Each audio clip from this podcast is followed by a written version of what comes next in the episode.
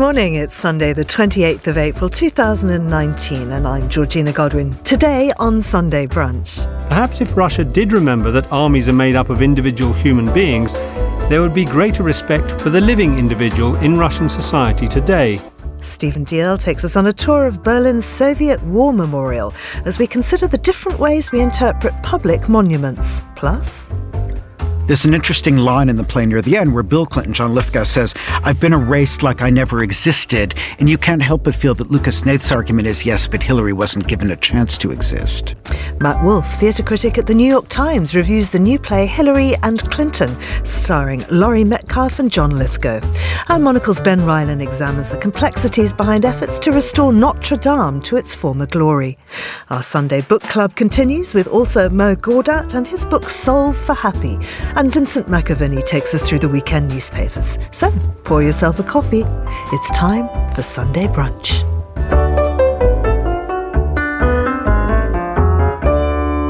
Now, our flat whites have just arrived, courtesy of the Monocle Cafe and our hardworking researcher, Helena Charit. Uh, joining me in the studio is Vincent McAviney of Euronews. Good morning. Good morning. Don't forget the buns as well. The buns Delicious are rather nice. In fact, I can tell you're actually halfway through yours. Oh, yeah, I am, Perhaps yeah. you'd like to finish your mouthful before we look at the papers. Never eaten broadcast, sorry. Um, Vinny, actually, on to very serious news to start because you've just spent uh, the last few days in Ireland and Northern Ireland uh, just after these uh, the appalling murder of Lyra McKee. Tell us first of all, just what was the mood there? It was a very somber mood in Derry, uh, uh, Derry, London, Derry. Um, it's a, it's it's the fourth biggest city in in Ireland and Northern Ireland. Uh, it's in the right at the top of Ireland, and it is a funny city because it is a city divided by sectarian geography.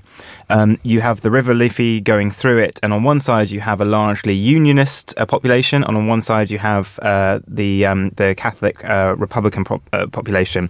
And in the past twenty years since the Good Friday Agreement, they've literally and figuratively beat built tried to build bridges between the two communities. So there's a bridge that goes between the two, a pedestrian bridge called the Peace Bridge, built with EU funds and things. And they've tried lots of cross-party support, but it was the scene of some of the bloodiest times of the troubles, which went on for decades. That's where Bloody Sunday happened, where a number of people in the Bogside area were killed by British troops, and there are still court cases going on regarding that at the moment. So it's an area that has really seen the brunt of the troubles, but there was widespread this week condemnation from all the sides, all the political leaders across these aisles of what happened to Lyra McKee because she was a 29 year old journalist. She had recently moved to Londonderry to be with her partner Sarah, and she did. Uh, she went out to cover some protests to do with the Easter Rising. That's when obviously the Irish Free State was was created um, over a century ago, and there was some uh, some sort of uh, civil disturbance in a, a Catholic area uh, Republican area of the city. And Lyra did what you and I and every journalist is actually taught to do in those situations to stand near a police vehicle, to be in sight of police officers. And police vehicles, particularly in Northern Ireland, are heavily um, shielded, more so than a normal car is. So that if something happens, you're probably protected behind it. But sadly, someone in the crowd who police are saying now they think is a teenager um, uh, shot a gun indiscriminately from around a corner wall, and she was slain on the street. Uh, and it really has caused a real shock in Northern Ireland because she was a well known and well loved journalist. She was apolitical. Her personal beliefs, she did a fantastic TED talk where she talks about them in her writing. You can see you know, she is of that new generation. She was a child of the peace process. She was a child when the Good Friday Agreement was signed, and there was a promise of a hopeful, bright future for young women like her. And if you look through everything that she wrote, you, you know, she was all about bringing communities together, about non-discrimination, about going forward into that. And for her to be killed, it really did have a tragic air in, in Northern Ireland. Uh, what are the papers saying about it this week? Well, I mean, what the papers are saying is there's a big interview in the Sunday Times with the group who were responsible called the New IRA. Now, they apologised to Lyra's friends and family. That apology did not go down well, obviously, uh, beyond, you know, the fact that they admitted killing her. It's the fact that they actually described note in the apology that, you know, Lyra was standing next to enemy combatants and because she was near the enemy. Now, the police service of Northern Ireland, uh, you know, that's in the views of the new IRA, even though there is now much more Catholic representation in it, they still believe it to be part of the British state. And so people were very angry at their apology statement. But the new IRA is saying in this interview that they won't stop and that Brexit has been a really big uh, draw for them to get young people into it. And, and what I found that was really interesting was so I was in Derry and then I was down in Belfast where the funeral was held. And there was a key moment in the funeral where the father giving the sermon, you know, this funeral was attended by Theresa May, the British Prime Minister, Leo Varadkar, the Irish Taoiseach, their Prime Minister, Michael D. Higgins, their President, and then the leaders of the DUP, the leaders of Sinn Féin, Jeremy Corbyn was there. All of the British political leaders from across the UK were really there. And what you've got to remember is the Northern Irish Assembly, which is the parliament in the country, was a key part uh, of the withdrawal uh, of the Good Friday Agreement. Having that power sharing, people on both sides of that divide knowing that they were being represented and that they were making laws locally. That has been collapsed for over two years. It is the longest time a part of Europe has not had a government in records. So, what people said to me, and, and, and the priest was so interesting because he called out all those political leaders saying, Why in God's name does it take the death of a 29 year old for you to all be here?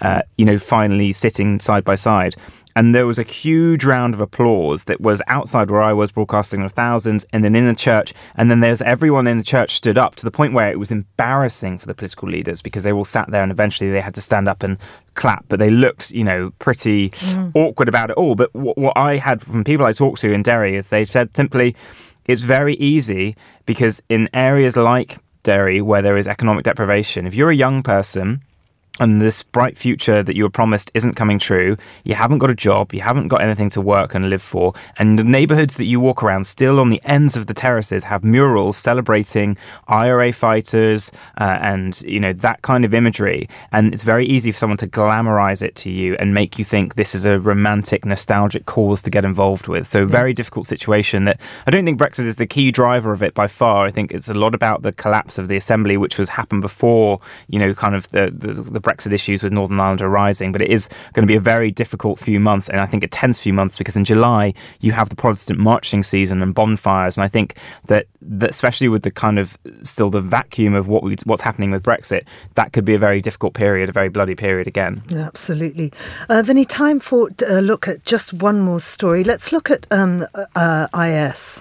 Yeah, this is a warning from security chiefs in the Telegraph this morning that uh, basically now that. Um, now that so-called Islamic State isn't uh, preoccupied trying to build a state, now that they've lost that, and many of them have tried to slip out the country, some have done successfully, they are just turning their attention uh, back to hitting Western targets, doing the the big spectacular, as it used to be called. So, obviously, Last week in Sri Lanka, both churches and Western hotels, five star hotels, were targeted. And they think that now this is going to be the case, that we're going to see a continuation of this. Obviously, we had this back in the early 2000s with the Bali bombing. Uh, and they're sort of saying that places in um, India, the Maldives, East Africa, uh, resorts in Kenya and Tanzania, particularly vulnerable. And that now this will become the focus of these networks, which have gone out with more training than they had before. That is a you know a key part of what they were doing when they were in Syria was learning techniques, learning bomb making uh, and so this is uh, possibly part of the uh, new normal, sadly. Mm. and of course, lots and lots of papers looking back over, over the tragic events yes. in Sri Lanka. Thank you very much, Vinny. He'll be back a little bit later on to look at the cultural pages of the papers. This is Sunday Brunch. Stay tuned. Stay one step ahead of the breaking news. People are saying, look, enough is enough. The middle class is getting squeezed and squeezed and squeezed. The rich are getting richer.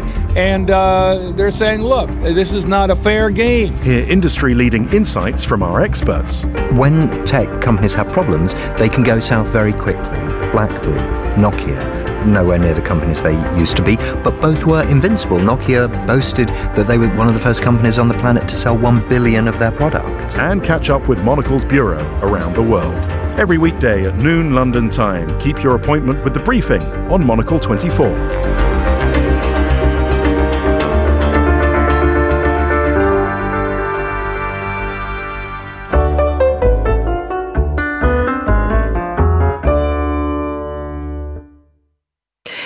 Historical monuments are an essential part of any city, but in Berlin they carry extra complexity. Such is the case at the city's Soviet War Memorial, the scale of which belies a deeper and much more tangled tale, as the Russian analyst Stephen Dalziel explains. The Brandenburg Gate and the Reichstag, situated in the heart of Berlin, are the most iconic symbols of the city. Stroll just a few metres into the Tiergarten from the Brandenburg Gate, and you come to a symbol which reminds visitors of the darkest period in Berlin's history the Soviet War Memorial. Soviet forces were the first Allied troops to reach the German capital as the Second World War in Europe came towards its end, and in the struggle which ensued, an estimated 80,000 Soviet soldiers died in Berlin before Germany surrendered. The Allies had already agreed a plan to divide control of both Germany and its capital at the end of the war and where the Soviet War Memorial stands was inside the British sector. But citing the 2,000 Soviet soldiers who were buried on that spot, the Soviet authorities asked that they be allowed to place their memorial there, and the British agreed.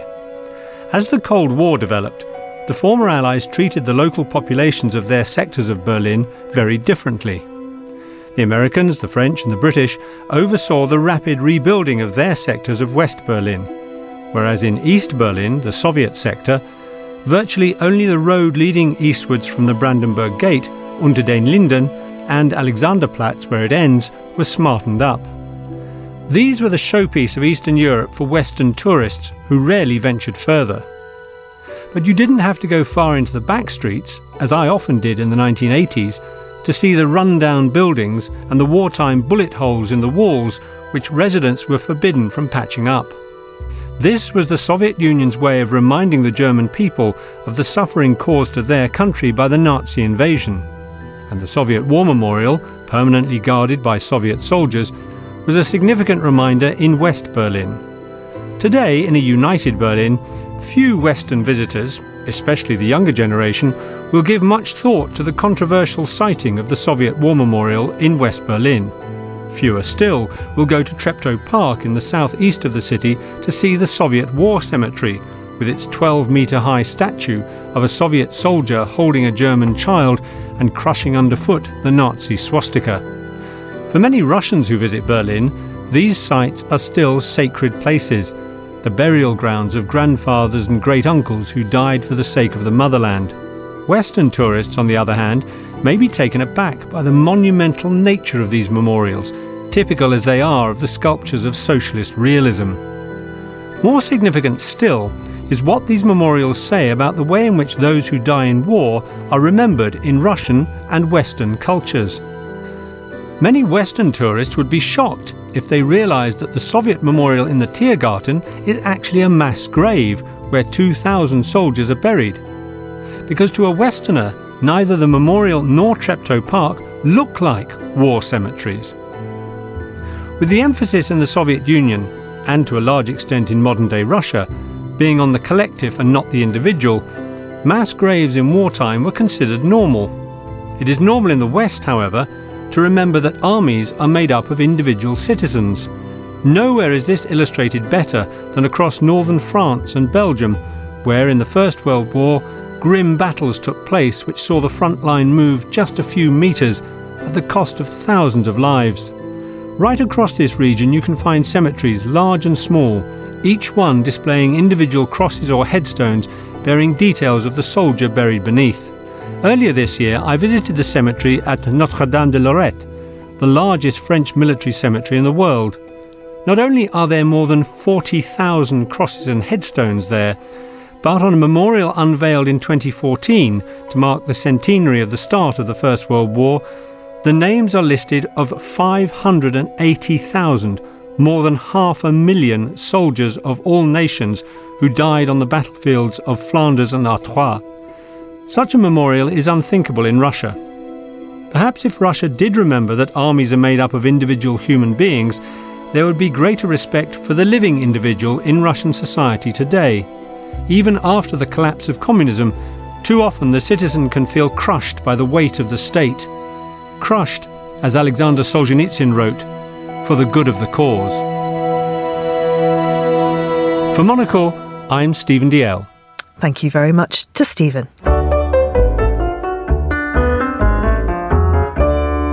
We'll take a look at the weekend's culture pages in the newspapers soon, but first, the critical and commercial success of Hamilton was always likely to create a wider space on Broadway for high concept political drama. Now, Lucas Hnath's Hillary and Clinton is earning plaudits at New York City's Golden Theatre.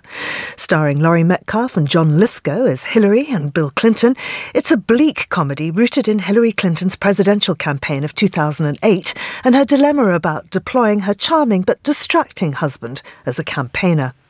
Monocle's Andrew Muller spoke to Matt Wolf, theatre critic for the New York Times International Edition, and asked why the play is set in 2008 rather than the more recent election of 2016. Yes, the setting is New Hampshire hotel room in 2008, where Hillary is confronting one of her own, in other words, another Democrat, he who isn't particularly named in the play, but is obviously Barack Obama. But as the play goes on and the pronouns take over, and there are no names, it's sort of he, him, it, it is suggested that we can make the connection between the elision between then and more recently, when, of course, Obama was replaced by Donald Trump. But the play, in a sense, I think, is a portrait of a woman trying to secure her place. And it doesn't, well, I mean, it matters to some extent because Donald Trump matters, but it's not that relevant to the writing of the play who the opposition is. The fact is that there is opposition, and she is, in the context of the play,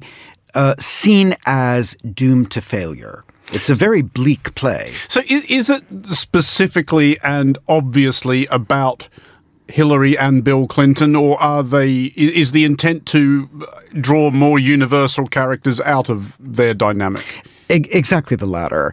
And the play, first of all, is very short. It's about 75, 80 minutes. And I would say a good 10 minutes of that, which is about an eighth of the play, is devoted to the brilliant Laurie Metcalf, who is sensational, uh, speaking directly to the audience in these rather tortured, and I don't mean that negatively, they're meant to be tortured, uh, sort of monologues about the multiverse and universes we inhabit. And this is a Hillary, but there might be other Hillarys and other universes. And I think what Lucas Hnath wants us to realize is that her dilemma, her plight, yes, happened to her, but it happens to women all the time in positions of power who just cannot get there. I think it's a portrait of trying and fundamentally losing for whatever reason. So, so is it possible then that this script, which, as I understand it, was written in the first instance after her 2008 yeah. failure, actually acquired greater resonance because she failed again and at the next level up in 2016 and to a much more obviously absurd character?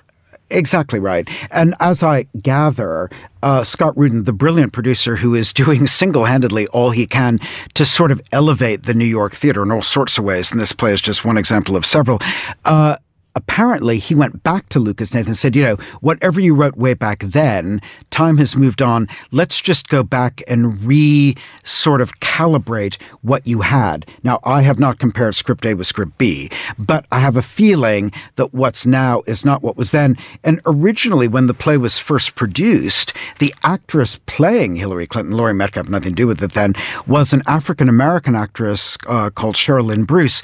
So clearly, the intention is not to play the verisimilitude game. Oh, she looks a lot like Hillary Clinton. No, she doesn't. So the so idea is to Laurie anatomize. and John Lithgow don't appear in costume doing the affectations of Bill and Hillary's no, voices or anything. No, I mean no. I mean Laurie Metcalf just, I mean, physically sort of vaguely suggests Hillary Clinton, but it, it's not about posturing and it's not about fake accents. It's none of that.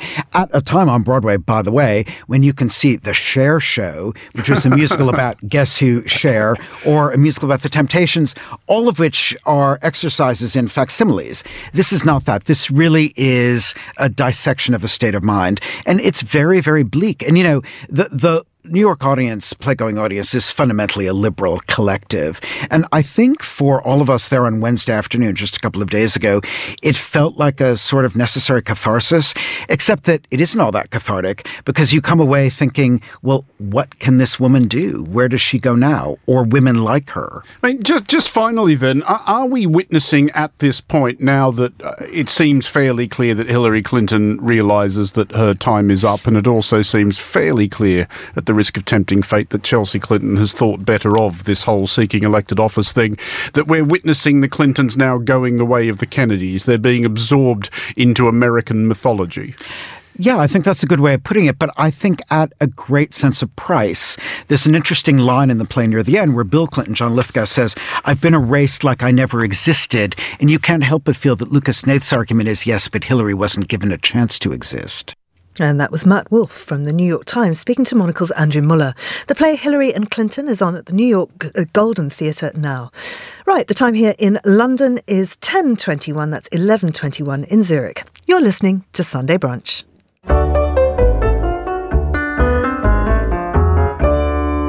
I'm joined once again by Vincent McAviney from Euronews. We're looking at what's happening in the cultural pages of the weekend papers and some of the lighter stories. Now, one we didn't quite get to in our last segment was Donald Trump and his visits to London and what he wants to be on the agenda. Yeah, that's right. So Donald Trump is getting his state visit to London this year, and the government have very tactically timed it with the D-Day celebration, so they can say it's part of that greatest ally during the war and use that as cover. Um, and obviously, last time he didn't get uh, the full. Uh, he got as close as possible to a state visit, but this time he basically has made clear he wants what Xi Jinping got. So gold carriage up the Mall, going into Downing Street. It is going to be a security nightmare uh, for the um, for the British police. Uh, but he's also arranging uh, a dinner with some of his favourites uh, in Britain. So this expectation that uh, invited round will be Boris Johnson and Nigel Farage. So obviously Donald Trump has a relationship with Nigel Farage, and behind the scenes, it felt like in his last visit, Nigel Farage was advising Donald Trump because Donald Trump made several uh, awkward intervention, interventions for Theresa May, saying that he thought, I think three times in total, he said he thought whilst he was here, it was only like a two day visit that Boris Johnson would make a great prime minister. And of course, that is the high, you know, he finds Theresa May difficult. We know from leaks that he thinks that she's like a schoolmistress, doesn't have much time for her like many other women. And so he very much thinks that um, Boris Johnson is his kind of man. I can guess why, given their histories. Absolutely. Uh, let's have a look at transport now. Of course, uh, the whole um, uh, climate message has been very much on the agenda, and this is affecting the way that future transport is going to work. Yeah, that's right. Many people, after the kind of um, Extinction Rebellion protests have been talking about and thinking about, uh, you know, their patterns of travel and things. And there was a fantastic Sir David Attenborough documentary the other day talking about what we can all do. And, and of course, one of the biggest things is, is, flying. And more people are thinking about taking trains. The Eurostar is rapidly expanding its services. So you can now go all the way to Amsterdam on the Eurostar. You can go down to Marseille, to the south of France. You know, obviously takes quite a few hours more. Uh, but one of the things having a resurgence is the sleeper train. And this is um, about the Caledonian Sleeper. So, this is the one that goes from London Euston up to Scotland. And at various times in the past 20 to 30 years, it's been under threat of, uh, of being abolished. Uh, and that is the way that sleeper trains are going across Europe. So, in this article in The Observer, it talks about how Germany is getting rid of them, uh, France is getting rid of them as well. But they've made a very different choice in the UK, where they've spent uh, over, I think it's 150 million pound entirely renovating the fleet, 75 new carriages. And it's going to, they think that people are more interested in train travel for one, but also the kind of experience of it. So, what they've done, they've ha- talked about how actually it used to be quite gross. The current carriages, I've, I've been on one before, and they're not particularly nice. Um, and there's some horror stories here about stuff happening, having to share rooms with other people and stuff. But the new train will be you'll have your own cabin. There'll be the kind of best of Scottish food and whiskey served. It's going to be a real kind of tourist experience to try and get people who want to go up and do shooting and fishing and or and explore Scotland and things to, to go up on it. So in this climate, it's quite savvy because the Scottish government has put the money into this and they've got a big advertising campaign coming that you can leave Euston, wake up going over the Forth Bridge and, and be up in Fort William or wherever. And so this is maybe the way that uh, train journeys are going to go. There'll be a resurgence in giving train customers a good experience to get them off flights mm. because, mm. to be honest, flying these days is pretty thankless, isn't it? I mean, even British yeah. Airways, you can't get a cup of tea. So, yeah. I have to say, I have actually done that sleeper journey and it was wonderful. Just yeah. really, Yeah, really the views lovely. are lovely. The carriages haven't yeah. been so nice. So, this is a, a, plan to kind of fix that. Yeah, yeah. Uh, now, to New York, where this amazing woman who is basically turned out to be a con artist, yeah. Uh, but has been doing it extremely well. I mean, props to her. Like, she, you know, she lands in New York. Her name is Anna Sorokin. She was 28 and she created this identity called Anna Delvey. And she managed to swindle millions. Uh, she claimed uh, she claimed millions out of like investors and business people because she was talking about setting up a kind of hotel and club and art gallery installation. And the, the, the, the this is a piece in the Telegraph uh, about what's happening now, though, because there's, there's a great Vanity Fair article about all that she went through because someone working for Vanity Fair was swindled by her, did a trip with her to Morocco, and then got lumped with the bill. This is what this girl kept doing. She was living in luxury hotels, charging up money and then disappearing, and she was swindling all kinds. She got into the highest stratas of New York society. But what is happening now, and I think this is so interesting, is that whenever these stories happen, you like this is uh, being adapted. There's a war now to get the adaptation out for TV first. So there's a HBO version that Lena Dunham's producing. At the same time, Netflix has got Shonda Rhimes, who they've just spent 100 million luring from ABC, where she made shows like Grey's Anatomy. This is going to be her first Netflix project doing a kind of true crime story. And it's this whole pattern of, um, you know, like the other day when the college tutor story, the, the Felicity Huffman, Lori Loughlin thing came out, it was just like, well, I know I'm going to see a mini series of this in about 18 months. and an excellent one at the moment as well, the Theranos, the, the woman who um, turned uh, took billions from investors to do this blood company, and the whole thing was false. And that is being adapted. There's been a HBO documentary, but it's being adapted by Jennifer Lawrence into a film, and it seems that like the new thing, rather than it being kind of true killing stories or true murder, is like is this rogue girl like criminals and the battle that ensues for trying to get the show out first and these extraordinary stories. Uh, and part of her story was kind of portraying this super cla- like glamorous life on Instagram, and that's what convinced lots of people that she was the real deal, a, a kind of German millionaire. Yeah, and as we say, she did it extremely well. Yeah, props to her. Uh, Vincent, thank you very much indeed. That's Vincent McAviney from Euronews. Now, still to come on Sunday Brunch, we'll hear from an archaeologist on why we ought to rethink the notion of authenticity when it comes to restoring historical monuments such as Notre Dame. But first, a look at the weather. If you can't quite face the working week ahead, may we suggest a few days in sunny LA. Drop into our monocle shop and bureau in Platform in the design quarter of Culver City while you're there. Even if it's cloudy, you'll find a warm welcome. If skiing and throwing snowballs is more your style, perhaps you'd like to consider the Dolomites on the border of South Tyrol, where it's a bitter minus 8 degrees today. And spare a thought for Mozambique, where Cyclone Kenneth is wreaking havoc before the country's fully recovered from Cyclone Idai, which caused the death of at least a thousand people back in March. And here in London, it's a mild 11 degrees, which is good news for our marathon runners today. This is Sunday Brunch. Stay tuned.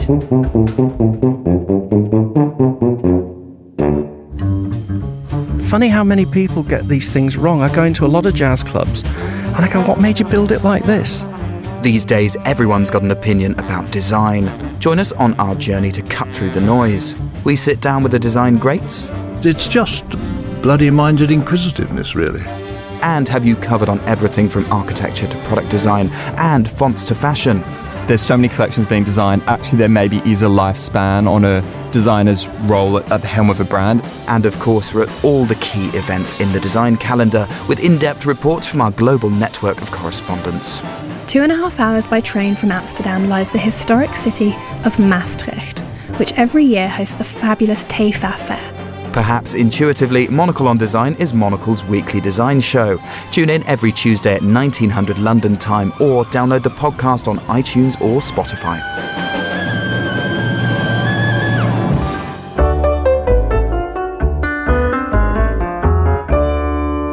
It's 10:30 here in London. You're listening to Sunday Brunch with me, Georgina Godwin. Now, Amanda Hyndman has had an impressive 33-year-long career that's seen her travel the world. She's been overseas for 10 years and general manager of the Mandarin Oriental Bangkok for 5 years. She joined the Mandarin Oriental initially in Hong Kong before going on to work in Washington DC and as we say Bangkok. Well, in June 2018, she arrived at the 5 uh, AA star 181 bedroom Mandarin Oriental High Hyde Park in London. But two days after she arrived, a catastrophic event took place. And really, it's uh, it's informed the way that, that the hotel has gone forward from there. So, Amanda, who is, uh, to give you your, your proper title, the General Manager and Vice President Operations of the Mandarin Oriental Hyde Park, London, welcome. Thank you very much. now, you had this exciting new job. You were relocating back to London. This fabulous hotel, which had been uh, going in, in this country for, for, for generations, really, uh, just had this fantastic refurb. You're there to open it. What happens? Um, well, obviously, it was it was a terrible shock on the day, but the um, it happened about three fifty in the afternoon, and the great thing was that all of the guests and colleagues and contractors were evacuated in less than four minutes. London Fire Brigade were there in less than six minutes. Um, so our priority was really to take care of everybody, get the guests relocated, um, and of course get the colleagues safely home. Um, so, from that point of view, I think it was very well managed. Mm. And then, of course, our priority was then to um, assess the damage and get back to business as soon as we could. Yeah. Well, and here you have this hotel, which has just been beautifully redone. I mean, there's been a lot of expense going in to, to, to really give the, the grand old lady a, a facelift. Uh, then the, the, the, fire or the incident happens. Um, but you've got all this, all these members of staff. What do you do with them while while you have to refurb the hotel once again?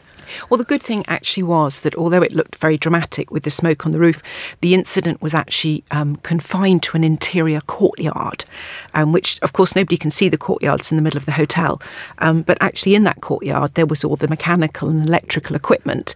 So, like the air conditioning and the kitchen vents and the chillers. So, that's really what led to the closure for so long.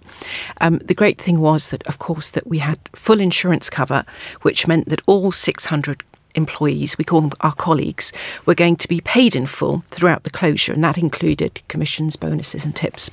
So, as you say, I suddenly realised I had 600 people on my hands.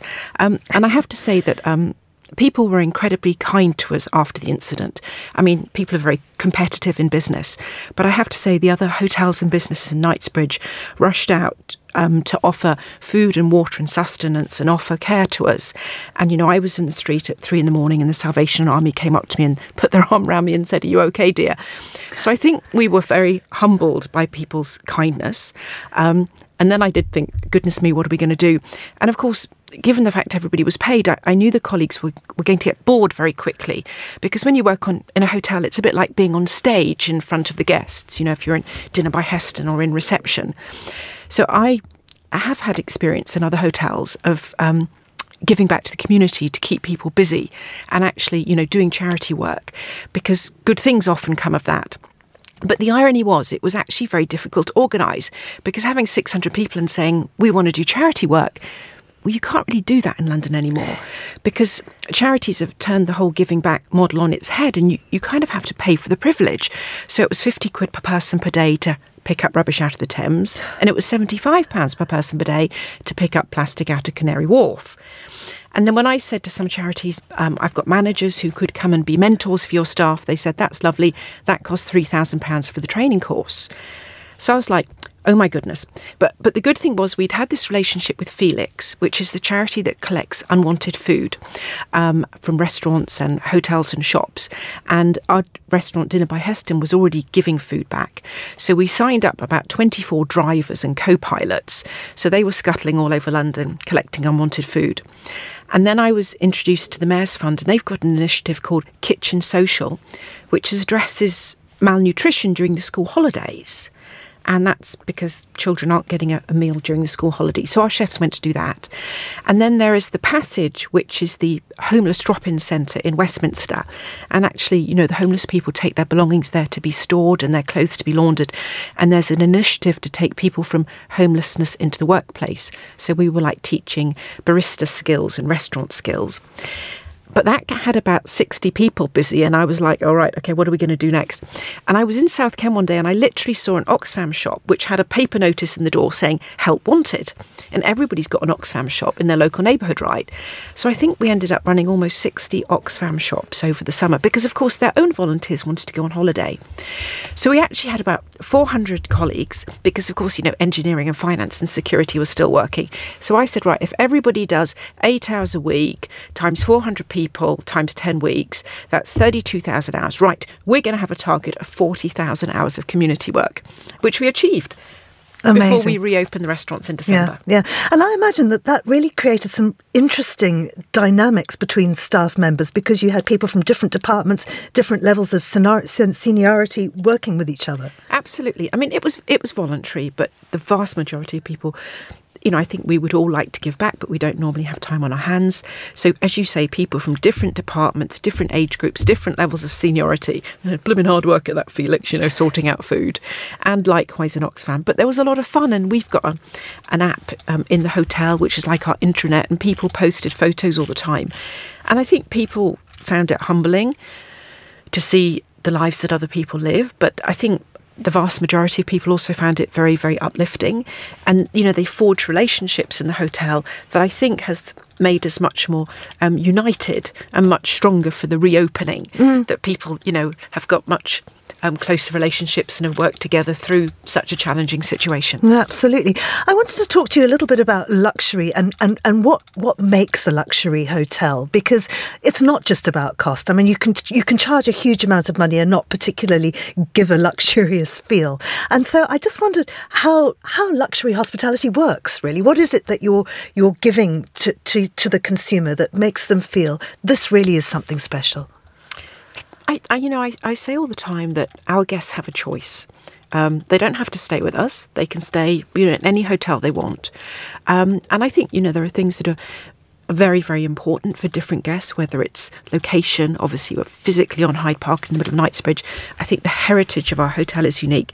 But I think fundamentally, um, you know, for all the beautiful spas and luxury suites and um, fantastic restaurants, it's about the way we make the guests feel.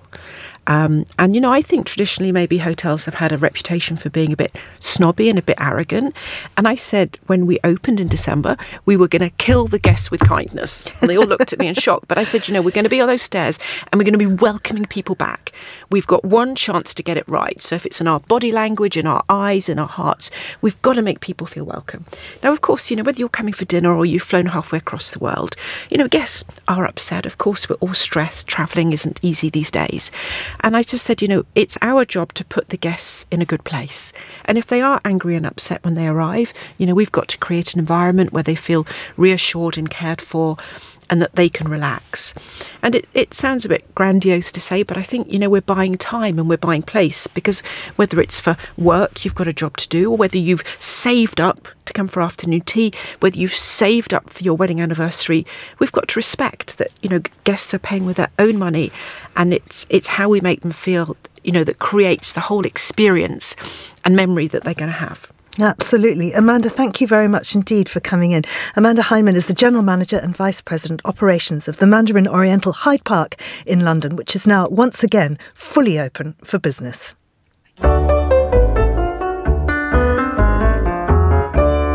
The recent fire at Paris's Notre Dame Cathedral was undoubtedly a global tragedy.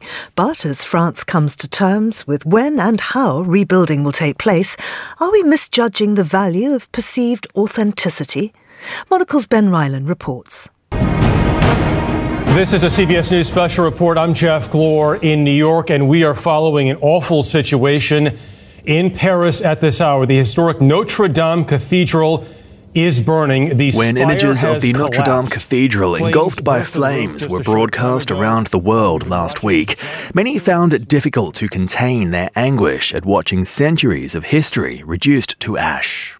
But the world has faced the devastating destruction of historical monuments and artifacts before. Claire Smith is a professor of archaeology at Flinders University in Australia. In Western societies, we think it's authentic if we have the original materials. So we like to touch the thing that is old. And so the authenticity of the materials is really important. But for other cultures, that it's not so important. In Japan, they have a tradition in some World Heritage listed buildings that are continually under a process of continuous reconstruction. And Aboriginal cultures also have a philosophy of repainting paintings, rock paintings. The way one approaches the process of restoration can differ greatly, depending on how one sees its core purpose. Some might see original materials and placement of objects as being key. But as PhD candidate Jordan Ralph explains, others value the spirit of a building's intent too. It really varies across the world. Like, so the way they do it in Europe is totally different to how we do it in Australia and or even how they do it in Asia or in South America. It's really different. But we've got a few different professionals who are kind of tasked with doing this, which one is archaeologists like us. So we work with what we call cultural heritage management. So we're, we're kind of tasked with looking after these sites. But then there's also heritage architects. And we're kind of guided by different principles, like set down by UNESCO. And one of those is in Australia, we use the Burra Charter.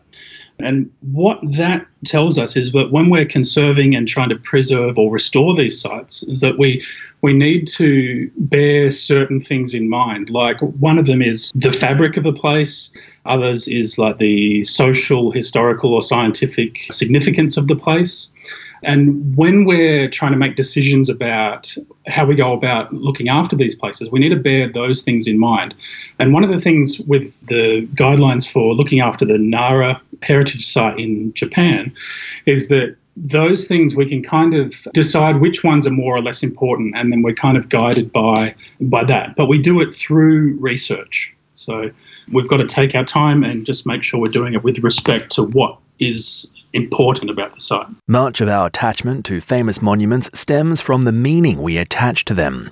When people visit Notre Dame, for example, they're not just stepping inside a church, they're forming a connection with history that runs far deeper than politics or nationhood. They're kind of transported into another world, and it's that association with the deep past and how we've got to this point in time. So it's about thinking about our history and just associating with that. When a structure that stood for generations is destroyed, it undoubtedly carries an emotional toll.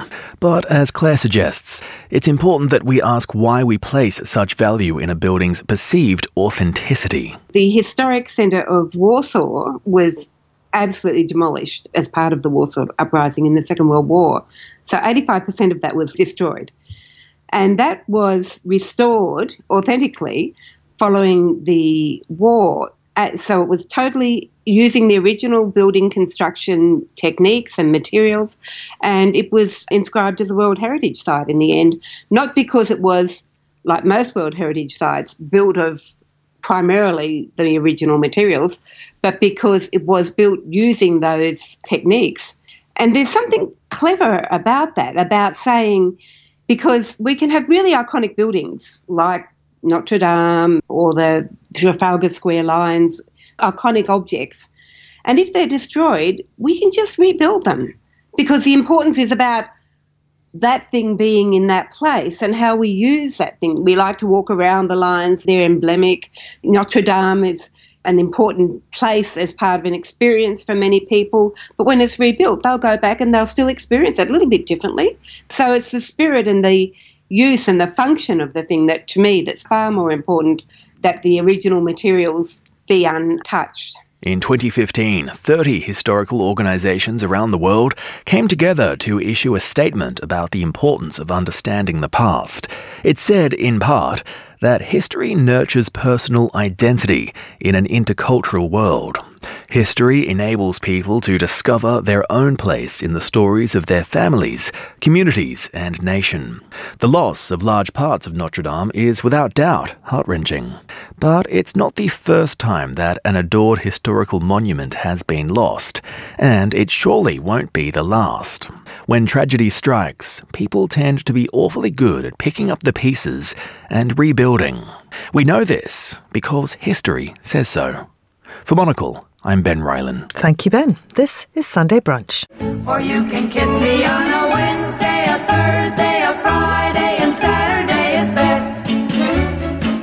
But never, never on a Sunday, a Sunday, a Sunday, cause that's my day of rest. Finally, today it's time for Weekend Reads, our own little book club for those who prefer to spend their Sunday afternoon with a good page turner. Today, we hear from Mohammed Mo Gawdat, who is the former Chief Business Officer for Google X, an entrepreneur and the author of the book Solve for Happy. He explains to us how it's possible to create an algorithm for happiness. Solve for Happy was, you know, the content was developed together with my wonderful son who was instinctively happy. He, you know, throughout his life, he just radiated positivity and happiness. I never ever saw him frown. And when unfortunately we lost Ali uh, due to a, um, a preventable human error, he, he was diagnosed with a very simple surgical operation and the surgeon had five mistakes in a row and very, very unlikely. Uh, and it took my son's life away. Two weeks before Ali died, he told his sister that he had a dream. In his dream, he, he basically said, I was everywhere and part of everyone. And, and when I woke up, it was so wonderful that I didn't want to go back to my physical form, basically. Mm. And somehow I got up and assumed this as my target, assumed that this is the mission that I'm supposed to spend the rest of my life doing. And Ali had taught me everything I knew about happiness. So I summed it up in an engineer's way, in a, in a very, very straightforward, direct way, with the objective of making Ali part of everyone just by having everyone find happiness. Because honestly, if you live a life unhappy, you're not alive. And somehow, since the book came out, I tend to believe that the whole universe is conspiring to make that mission happen somehow. You know, it's been incredible the number of positive reviews, the number of people that say that it changed their life, and how somehow the, the serendipities that get me to send messages to millions and millions of people. And, you know, we started with a mission that was to make 10 million people happy. We got there within eight weeks, believe it or not not just people watching videos. That's a that's a lie if you think about it. These are people that actually took charge. They started to invest in finding their happiness.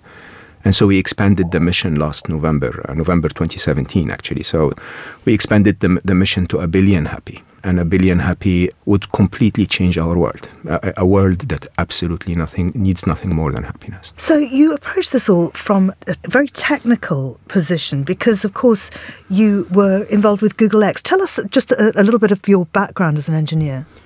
I'm a civil engineer originally, but I was fascinated by computer science my whole life. I wrote my first code at age eight and, and you know, continued to write code probably until a few years ago. And, you know, I worked in many companies, but three major uh, organizations that changed the world uh, IBM, Microsoft, and, and Google. Uh, at Google, I started half of Google's operations worldwide. I was the head of emerging markets when we had no emerging markets. And then I moved to Google X, where we basically it's the place where we in, innovate, where we make those breakthrough ideas. We used to call them, we still call them moonshots, and moonshots are, you know, attempts to solve major problems that face humanity through, you know, radical solutions and radical ideas. And and the idea I'm trying to use here is to tell people that the modern world has lied to you about happiness that actually you're born happy, that happiness is your birthright, and that you know, happiness is not as complicated as, uh, you know, spiritual talks or academics will talk to you about it. Happiness is just like fitness. If you, if you do the right things regularly enough, you will get there. But to make it clear, uh, instead of using, um, you know, mystical talk, I use physics, I use mathematics, I use logic, I use sometimes astronomy, uh, you know, things that we can relate to and practical experiences that you can test yourself to understand what makes you happy or unhappy. So, what is happiness? Great question. In, in Solve for Happy, I define happiness with an equation. I say your happiness is equal to or greater than the difference between the events of your life and your expectations of how life should behave. Now, that is very eye opening because we think that we should be happy when life is good to us and be unhappy if life is unfair to us. That's actually not true at all. Some of the happiest people around the world have very simple lives. You know, in Latin America, if you made enough to put food on the table for your children, the rest of the day is dancing. And, and you know, people really find that peace and calm contentment in them. This is what happiness is all about. It's hyper mixed with fun, which is what I call the state of escape in Solve for Happy. The state of escape is when you're unable to find that peace, you start to replace it with modern world replacements of happiness. I call them ma- weapons of mass distraction. So, so you go to a party or you jump out of an aeroplane just in an attempt to stop your brain from solving the happiness equation. And one, once you stop your brain from solving the happiness equation, you, re- you return to your default setting as a child just because you're not thinking about the things that worry you. And once the fun is over, unhappiness sets in. So there is an algorithm, really, for It- it- happiness. it is hyper predictable. You know, we are born happy. I know most of us have forgotten that. But as children, if you're given your basic needs for survival, you're happy. You know, you don't ask for an Xbox and you don't you don't take a snap of your butt to put it on, on Snapchat, you know, to Instagram to, to find happiness. And and so happiness is innate to us. It's it's our default setting, it's our best mode of operation. You know, look at a child and you would realize what happens is a reason for unhappiness arises. You know, a, a, diaper gets wet, the child is unhappy, it cries, and then you change the diaper, the, the child is back to happiness. That, this is us, this is how we are. The challenge is in the modern world, we end up adding so many reasons for unhappiness. I, I call them the six and the seven, seven six grand illusions and seven blind spots. Those blur our judgment of the reality of life and what events really are and what expectations should be. And in comparison of the wrong events to the wrong expectations, we solve the equation wrong every time. And so we end up unhappy all the time, or most of the time, for reasons that are unwarranted. And if you really, you know, bust the myth, bust the six grand illusions, fix the seven blind spots of our brain, most of the time you will find that there is a different way to handle you know, a hurtful comment from a friend than locking yourself in a room and crying about it for three days when that's not going to change anything at all. And so, from a businessman's mentality, it's almost like you're working on a deal or a, or a project and something goes wrong. It's expected. In life, it's expected that life is not always going to give you what you want. And what you do about it is what makes you happy or unhappy. And so you say that we should embrace five ultimate truths. Yeah, I embrace five ultimate truths. So one of the illusions, one of the six grand illusions I talk about is, is I call it the illusion of knowledge. One of the biggest myths of the modern world is that we actually know anything at all. Uh, you know, we, we value knowledge so much. And of course, you couldn't wake up in the morning and do anything unless you believe that what you're doing is based on truth. But the reality is, even in science, we keep discovering new things every day. And so the concept of truth is a little more elusive than we think it is. So I have developed my own grand truth. These are things that I have gone through life observing that are true almost every time. You know, change is real. Uh, you know, now is the only moment you will ever live. These are truths. Love is real, not the love that you see in Hollywood movies and pop songs. Unconditional love is real. And you put all of those five grand truths, ultimate truths, to, to me, they solve every problem. Uh, so understand this two opposite poles of a magnet attract. Has that ever upset you?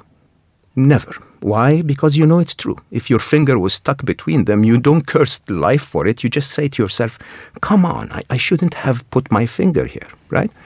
Your boss is annoying. It's a fact of life. This is what bosses are all about. so, you know, why is that any different than two opposite poles of a, of a magnet attract? If we start to recognize the truth, our reaction to it is very, very different than our reaction to things that we hope should be different, but in reality are not. Change is real. Death is real. I lost Ali. Now, you know, the first thing I did after losing him is I called my brother, who's a surgeon. I said, Khalid, does this actually happen? And he said, Well, unfortunately, surgeons are humans. They make mistakes. When you make a mistake, you lose a deal. That's my business. Hmm? When a surgeon makes a mistake, they lose a patient. And even though it doesn't happen that often, you know, if, if it happens one in 10,000 uh, cases, that's millions of people every year. And, you know, reality is no surgeon ever deliberately killed a patient. I mean, who wakes up in the morning and says, okay, I'm going to kill a young man today to destroy my career? So it's not like this surgeon wanted Ali to go. As a matter of fact, he panicked as much as I did. He tried his best to save him. And when you think of those truths, suddenly you realize something that I think is probably at the core of the unhappiness in the world today. You realize that Ali left us.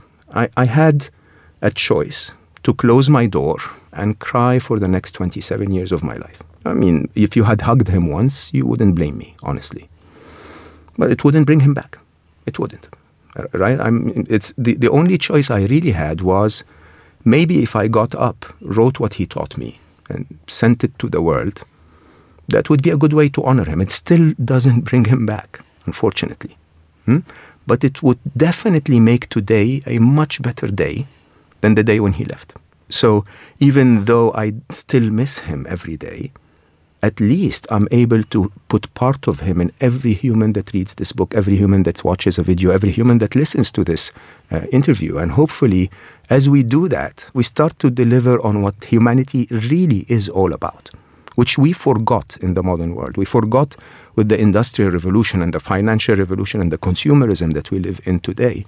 We forgot why we're doing any of that. We forgot that we are supposed to go to work to have enough to find happiness and to have the compassion to make those around us happy. Remember? Remember 20, 30, 40 years ago when your neighbors actually mattered, when your friends were people that you really genuinely cared about for more reasons than just having likes on, on social media? This is what humanity was always all about. We need to get back to this. So, how much is your former career responsible for the ills and the unhappiness that we face? How much is tech's fault? There is no doubt that tech has completely revolutionized our life. You know, if you take any statistic uh, between the 1900s and today, humanity is better. Um, you know, life expectancy is better. Our, um, you know, availability of food for uh, the whole planet is is better. It's not distributed well, and so on. But there was a point where I believe we started to fail in delivering the promise. So, you know, mobile phones were supposed to give you more time because of mobility. They also resulted in a bombardment of messages that destroyed your life. Social media was supposed to connect you with old friends. Now it's just really actually disconnecting you from real friends. It's a choice, however, because technology is just a double-edged edged sword. You, you know, the technology magnifies what we are as humans. You, you can walk at five miles an hour, or you can drive a car at 300 miles an hour. It just magnifies your ability to be mobile. And so is tech. I think what you see happening in our societies today is not because tech is making us worse, it's just magnifying how terrible we are. You know, that uh, narcissism that we are becoming, that egocentricity, that, you know, uh, constant separation and individualism, that constant debate. You know, it didn't start with tech it started on TV. It started on on the news. I mean, I, I, land in London, and oh my God, the negativity of how many negative things are happening. Even though it's a wonderful place, but that focus, that focus on how we look for the wrong things. This is basically the design of breaking the happiness equation. It's like if you're looking for things to be wrong, then events will always miss expectations. You'll always be unhappy. Add technology on, on top of that, and you go at 300 miles an hour. Add technology on top of that, and the future becomes very worrying because remember, every technology we've built so far was a technology that we managed, we created, and we told it what to do. The most clever computer programs so far were just repeating exactly the instructions we told them. As artificial intelligence starts to take over, they're going to make their own decisions. They're going to have their own value system. They're going to have their own emotions, if you want. And that was Mo Gawdat talking about his book Solve for Happy. And that's all we have time for on this edition of Sunday Brunch, which was produced by Ben Ryland, studio managed by Sarah Miles. Our researcher was Helena Jurit. I'm Georgina Godwin. Have a lovely Sunday.